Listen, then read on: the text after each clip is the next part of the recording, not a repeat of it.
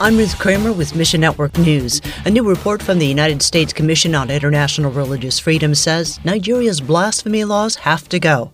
Todd Nettleton with the Voice of the Martyrs USA explains. I remember when some of the northern states in Nigeria were putting these Sharia laws in place, and the claim at the time was, well, hey, you don't need to worry about this because it's only going to apply to Muslims anyway. Now that we're 10 and 12 years down the road, that certainly is not how the laws are being enforced. Nigeria's constitution protects religious freedom. However, terrorist groups and other Muslims in the north want to drive Christians out and create a separate nation governed by Islamic law. All of the northern states now have some type of Sharia law on the books. Pray that believers in this dangerous region will have courage and strength. And Jesus Film Project just hit a huge milestone. 2,000 languages now have a translation of the Jesus film.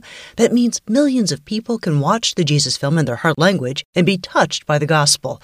Ryan Wagner with Jesus Film Project shares this powerful story from a friend showing the Jesus film in Peru. Said there was this older Peruvian woman wearing the brightly colored garb and necklaces, and she kind of shuffled her feet up to him and she said, Thank you for not forgetting about us. And I just remember that line and I love it so much because that's really what it is. I mean, it, we use the term everyone everywhere. We want everyone to have a chance to hear the gospel. Thanks for listening to Mission Network News, a service of One Way Ministries in the Middle East and North Africa. Isolated believers risk everything to live out their faith. This month, Sat7, a Christian satellite television ministry to the region, offers a free prayer guide that provides specific ways to pray and shares the stories of believers who can't freely worship. Get yours when you click on the banner ad at missionnews.org. I'm Ruth Kramer.